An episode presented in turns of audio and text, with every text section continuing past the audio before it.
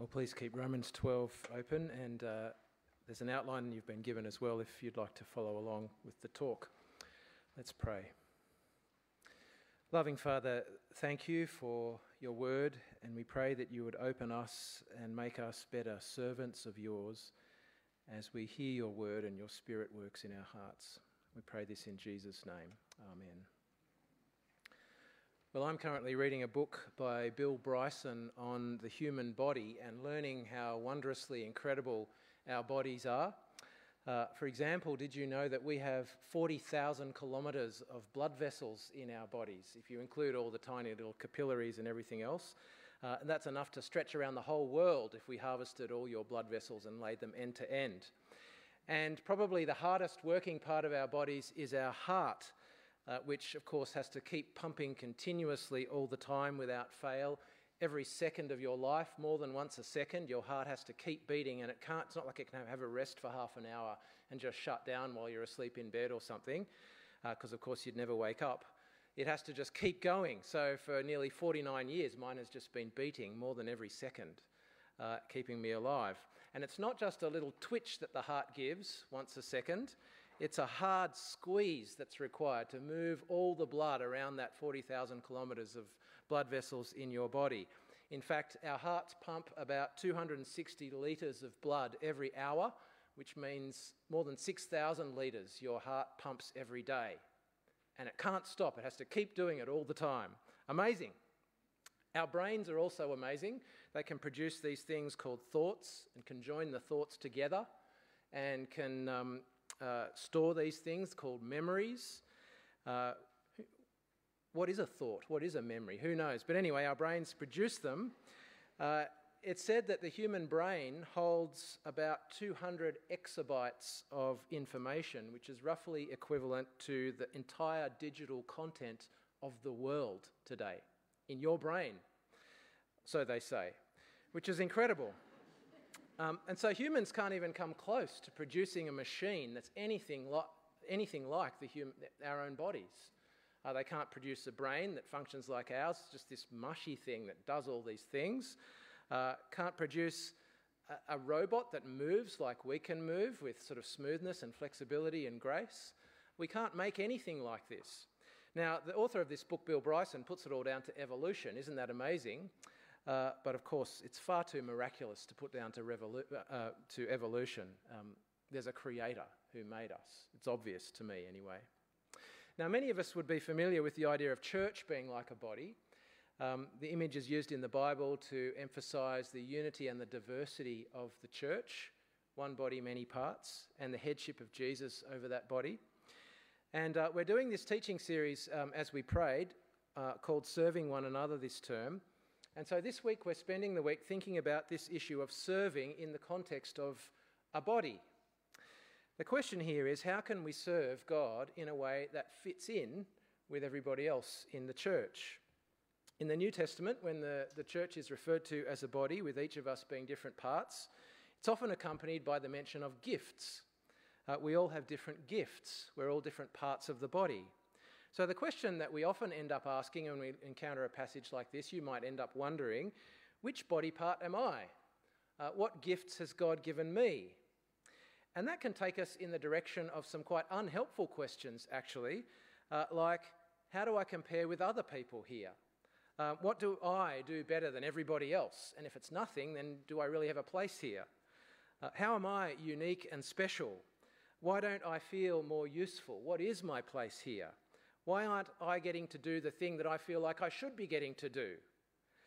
In fact, the talk about being a unique part of the body with our own gifts can take us in the direction of being quite self absorbed sometimes, uh, rather than in the direction of servanthood. But if we understand the language of the body and the gifts properly, it should make us better servants. And so I hope that's uh, the outcome of t- tonight's uh, look at Romans chapter 12. Uh, we'll see, I think, that this image of the body and its parts, it doesn't promote selfishness, it promotes servanthood. Um, it, it promotes integration rather than individualism. So hopefully we'll leave with a greater sense of togetherness as well. Now, at the start of Romans 12, as we read, are two famous headline verses. Verse 1 in view of God's mercy, offer your bodies as a living sacrifice, holy and pleasing to God. And verse 2 don't conform to the pattern of this world, but be transformed by the renewing of your mind as a Christian. What does that mean, the renewing of your mind? In what, direct, in what way is it supposed to be renewed? Well, Paul co- goes on to talk about, firstly, how to be a humble servant who knows how to fit in with God's people.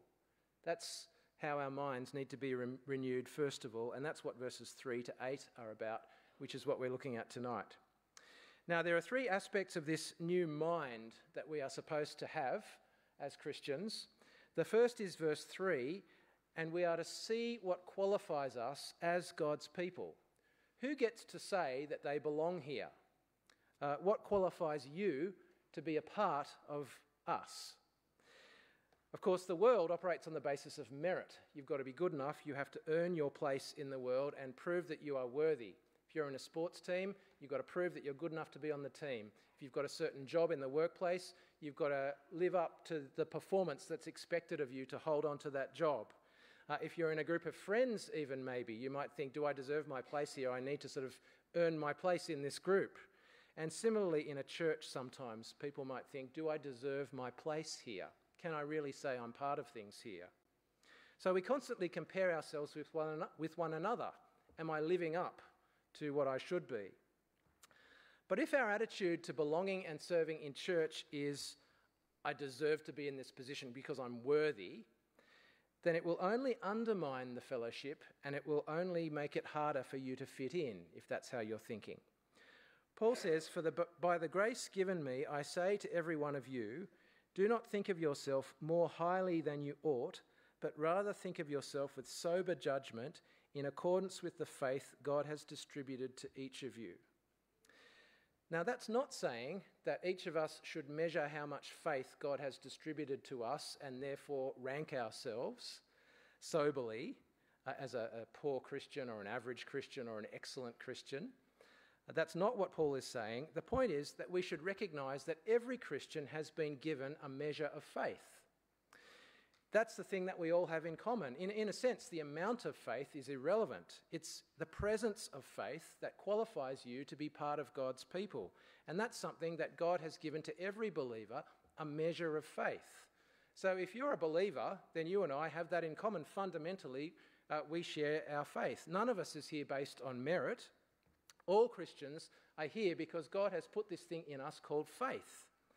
He's caused us to trust in his son Jesus. We're all different, but we have that in common. You trust in Jesus if you're a Christian, and so do I. So I shouldn't think more highly of myself than I ought, because I belong here on the basis of my trust in Jesus, same as you, thanks to God. Uh, same way, you and every Christian should think of themselves with sober judgment. I'm just here because I'm a believer in Jesus, same as everyone else. But of course, if you've been operating on the basis that you deserve a certain respect because of who you are or what a great Christian you are, or you've been around here for such a long time, or whatever it is, then that's not right thinking, that's not sober judgment, and you will find it hard to fit in. Uh, you won't be able to truly serve, you'll only sort of be indulging your own ego as you go about serving. So, this is how we should assess ourselves. Who am I? I'm a person who trusts in Jesus by the grace of God, same as every other Christian here. And if I assess myself any other way, I'll struggle to fit in and struggle to serve. If we get that right to begin with, then it will promote the unity that Paul goes on to talk about in the following verses, which is the second aspect of the re- renewed mind of a servant in verses 4 and 5. So the first is understand on what basis you belong. The second is recognize yourself as a part belonging to the whole. Now, I've sometimes thought of a church as uh, a little bit like a colony of penguins in the Antarctic. You know, you've seen the documentaries with all the penguins huddled together and the, the icy wind blowing all over them, and they sort of, I think they might rotate and take turns in the center or something like that. Very, very clever. Um, it's a picture of sort of precious togetherness. We've got to stick together to survive. But the picture of the body in the New Testament is, is an even more radical picture of togetherness than even that. Um, a penguin can still survive on its own, but my finger can't survive on its own. Um, you cut my finger off from the rest of the body, then my finger's, well, it's just a piece of meat on the ground or something like that. so you really, a body really is together, isn't it? It's not just like a colony of penguins. Anyway, Paul says in verses 4 and 5 For just as each of us has one body with many members, and these members do not all have the same function, so in Christ we, though many, form one body, and each member belongs to all the others. The body picture tells us that each of us is not a whole in a sense. We are only part of, each of us is only part of a whole. As it says literally, we are parts of one another. Uh, and this very much goes against the way that our culture teaches us to think, which is that first of all, I need to be true to myself. I can be whoever I decide that I want to be, and I need the courage to be my authentic self. Um, no one else can tell me who to be. I can choose. You do you, I'll do me. Um, very individualistic. And so our ties to each other don't define us. We mustn't let those things define us. Uh, we define ourselves. Um, I can cut those ties and be somebody else if I want. But here, the Bible says if I'm a Christian, I should see myself as part of a bigger whole. And so I am bound to my fellow Christians. I depend on them and they depend on me. I have a part to play. I have responsibilities to my fellow Christians.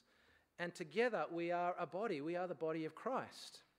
I am not the whole, I am just a part of the whole, which is Christ. Now, this doesn't mean that we're all the same, as it says. The parts all don't have the same function, we're all different. But no part functions independently of all the others. It's like if I pick up my Bible with my hand, like this, uh, we might say, Well, I picked up the Bible with my hand. My hand picked up the Bible. But of course, for my hand to pick up the Bible, the muscles in my arm needed to be connected with my hand and do something, and my stomach needed to harvest some nutrients from some food earlier in the day to give me the energy to do it, and my lungs needed to get oxygen from the air, and of course, the nutrients and the oxygen had to be put into my blood, and then my heart needed to pump the blood to my muscles in, in order to end up in my hand so that I could pick up the Bible. And of course, my brain also had to tell my arm to move and to pick up the Bible with my hand. It had to decide and coordinate all of that, and the messages needed to get to my hand. So I've been going on for a long time about picking up the Bible, but you can see that it's not just my hand that did it, it's, I'm an interconnected whole, and that's why this picture of the body is such a powerful picture. It's the same with our serving in the church. None of us serves in our own right. We're all interdependent, even though we have different parts to play. And if we can't recognize that, if you or I think that our serving is just our thing, then we won't be able to serve in a way that fits in. Each of us are parts belonging to the whole. My ministry is not my ministry, um, and that should change the way that I see it and the way that I do it. So, the third aspect of true servant thinking, which follows on from this, is in verses 6 to 8, which is to treasure the opportunities that God gives you to serve. It's a privilege to have a part to play in the body, and all of us are continually being given parts to play. Uh, Paul says at the start of verse 6 uh, we have different gifts according to the grace given to each of us. It's a mistake to think of gifts as just the things that God has made you good at. Uh, often people think of gifts in the Bible as that way, that, well, that's what God's made me good at. It's a mistake to think that narrowly. Um, that puts too much focus, I think, on us individually um, Paul is not just talking about our abilities when he uses this language of gifts. A gift is an opportunity to serve. It might come about partly because of what God has made us able to do, but it'll also include our other circumstances as well as the need that we are responding to. That's part of the gift that God is giving us. Uh, do you notice in verse 6 that Paul says we have different gifts according to the grace given to us. And he used the same phrase in reference to his own ministry in verse 3, where he said, By the grace given to me, I say to you. In verse 3, he wasn't saying, I'm speaking to you because I'm really good at speaking to people. No, he was saying, I'm speaking to you because I have this responsibility, I have this opportunity to serve you in this way. God's made me an apostle. He could have said, it is my gift to say to you, Um, and so you see, a gift is an opportunity to serve, it's not just what we're good at. Um, I'll give you an example. In my previous parish, sometimes we lacked people who could play music well and, and do it in church. I don't know how you, how you, whether you realise how truly blessed we are in this church with the, the people who play music and sing for us in church. But in my previous parish, we didn't have so many of them. And one day on a quiet January, when lots of people were away, all we had was a guy with a guitar who couldn't sing or didn't want to sing. And so I took up the microphone and led the singing. And after the service, everyone seems just came miraculously came to a common mind as to how to approach what had just taken place. Um, let's just pretend nothing happened was what they all decided to do. And so no one said a word about it, and I was never invited to do it again. But for that Sunday, song leading was my gift, you see. I was pretty average, but it was my gift. And I was a gift to the church as well. Sometimes uh, the New Testament uses the gift language in those terms. Maybe I was God's gift to the church to teach them patience and forgiveness and whatever else. or prayer, please make this end, or whatever. Um, but I would contend that that's how Paul uses the language of gifts. It's about the opportunities to serve that God puts in front of us. And his main point here is that we should treasure those opportunities, whatever they may be at every, any given point in time. And so he gives us a list of examples. Um, if your gift is prophesying, then prophesy in accordance with your faith. If it's serving, then serve. If, it's, if it is teaching, then teach. If it's to encourage, then give encouragement. If it's giving, then give generously. If it's to lead, do it diligently. If it's to show mercy, do it cheerfully. All of those things, I think, are things that anybody can do. Um, prophesying is a broad term that means speaking God's word to encourage God's people at a particular time. And Paul says if you get to do that, then do it in a way that's true to the faith. And then he piles on other examples. If you get the opportunity to serve, or to teach, or to encourage, or to give, or to lead, or to show mercy, or any other number of examples of ways that we can serve, if your circumstances allow and there is a need there, and if it seems like the right thing for you to do at that time, then do it. Give yourself to it and do your best at it. Um, treasure the gift that God is giving you to serve. The motivation for giving ourselves to the gifts that God is giving us, the opportunities to serve, is that we are part of a body, the body of Christ. It's a privilege to have a part in that and so we play it as well as we can. Um, if my gift right now is to stand up and open God's word to his people, then I need to be doing it to the very best of my ability. Uh, if you find a pile of washing left in the church sink, surprise gift that God is giving to you. Do it to, to the best of your ability.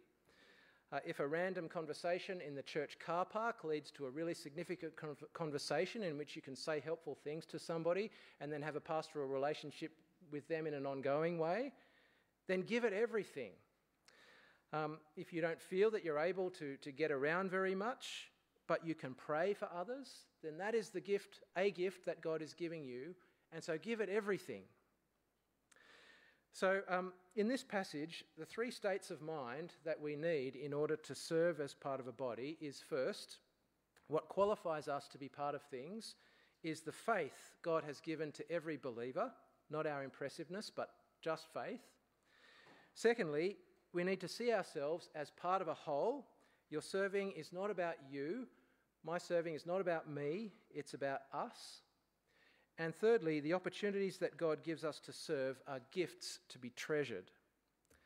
So when it comes to how we can serve in a way that fits in, uh, it's very much a matter of thinking less about the individual, my ministry, and more about the body, our ministry, in which I am a part. And just to finish, I'll point out four practical implications uh, for how to serve in a way that's truly serving and fitting into the body. Be here, be humble, be flexible, be cooperative. Here's number one be here. It is here where God's people are that God's gifts are given in this sense. It's here that you will find the opportunities to serve in the body. And so we've got to be here. We've got to be in the fellowship as part of the fellowship. If you want to serve, um, you have to show up. That's the first thing, I guess it's fairly obvious. the second thing is to be humble. We need to measure ourselves simply as fellow believers who rely on God for our needs. And we are here to serve. It's not about me, it's not about status or reputation or comfort or convenience. The humble question is what's best for others? That's the question of the servant. What's best for others? Uh, so we need to be humble. Thirdly, we need to be flexible. If you're asking what's best for others, then you could find yourself doing all kinds of different things uh, as a way of serving, being given all kinds of surprise gifts, from cleaning up the mess in the sink to significant conversations that you might be led to, to leading the singing on one desperate week, uh, to all kinds of different opportunities. We need to be open to the gifts of grace that God might give. And uh, I guess there's a, there's a danger here that if you think you know what your thing is, this is how I serve, this is the gift God's given me, or just one or two things, then you might be missing out on all kinds of other fantastic gifts that God wants to give you elsewhere if you just open your mind and be a bit more flexible to the opportunities God's giving you to serve. Um, we can be blessed through those surprising ones as well. So be flexible is the third. And the fourth is be cooperative. If we are parts of the body, if we're interdependent on one another, then we need to learn to work together as best we can. Um, we don't want to be uncoordinated as a body, falling over all the time and that kind of thing.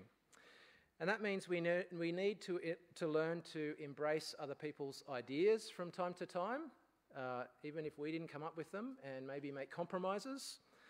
Uh, we need to learn how to resolve conflict sometimes and communicate effectively. Um, share our thoughts and feelings in a polite, respectful way, listening to other people's thoughts and feelings in a polite, respectful way that really does listen. Uh, we need to learn to live with other people's personalities of all different types. And we need to learn how to see others as God sees them and value them and realize that God's given them a measure of faith just as He's given to us.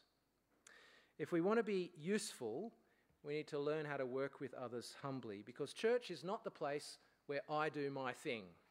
It's the place where we do our thing, and I have a part in that along with everybody else. Um, I have four children, and um, in all my hours of watching Thomas the Tank Engine cartoons with them, uh, there was a phrase that always intrigued me. It pops up every now and again in these cartoons. You might remember it from your childhood. You remember, um, just to, by way of explanation, that um, all the trains on Thomas the Tank Engine. They worked on this network on the island of Sodor. It was ruled by a guy called the Fat Controller.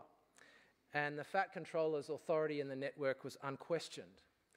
And when he spoke to them, the ultimate praise that he gave to them when one of them did something good was he would say to them, You are a really useful engine. And they were completely satisfied with that compliment. You're a really useful engine. And I always used to think, I don't think I'd be satisfied with that, you know, uh, with just being useful. I'd want to hear you are the strongest engine, you are the fastest engine, you are the best looking engine, you are the, one of the best that I have, or if not the best, you are a really gifted engine, is what I would like to hear. But he said, no, you're a really useful engine. And they were, they beamed when he said that to them. And that's because, of course, now they weren't saints, but they were servants, these, tra- these engines. They lived to serve. They just wanted to be useful to the network and to the fat controller. Any understanding of what the Bible is saying about the body and its parts and about spiritual gifts needs to promote that attitude of wanting to be useful, not an attitude of wanting to be somebody who has the better abilities, who has the greatest gifts. That's getting it wrong. Not a selfish attitude to serving I'll serve on my terms because I know how I want to do my serving and that's what has to happen. No, but wanting to serve as part of the whole without a thought for self and seeing serving as a gift, an opportunity to serve, which I think is the way that Paul is speaking here. So let's pray that God helps us and gives us this attitude to the body. Loving Father, we thank you that you've made us part of the body of Christ that you've made those who believe, you've given us a measure of faith and bound us together. And we pray, Heavenly Father, that you would help us to adopt this attitude of wanting to be useful, wanting to serve. Help us um, to be here and to be humble and to be flexible and to be cooperative. Uh, and we pray, Lord, that you would make us true servants by teaching us what it is to be together as a body and each of us a part of it. And we pray this in Jesus' name. Amen.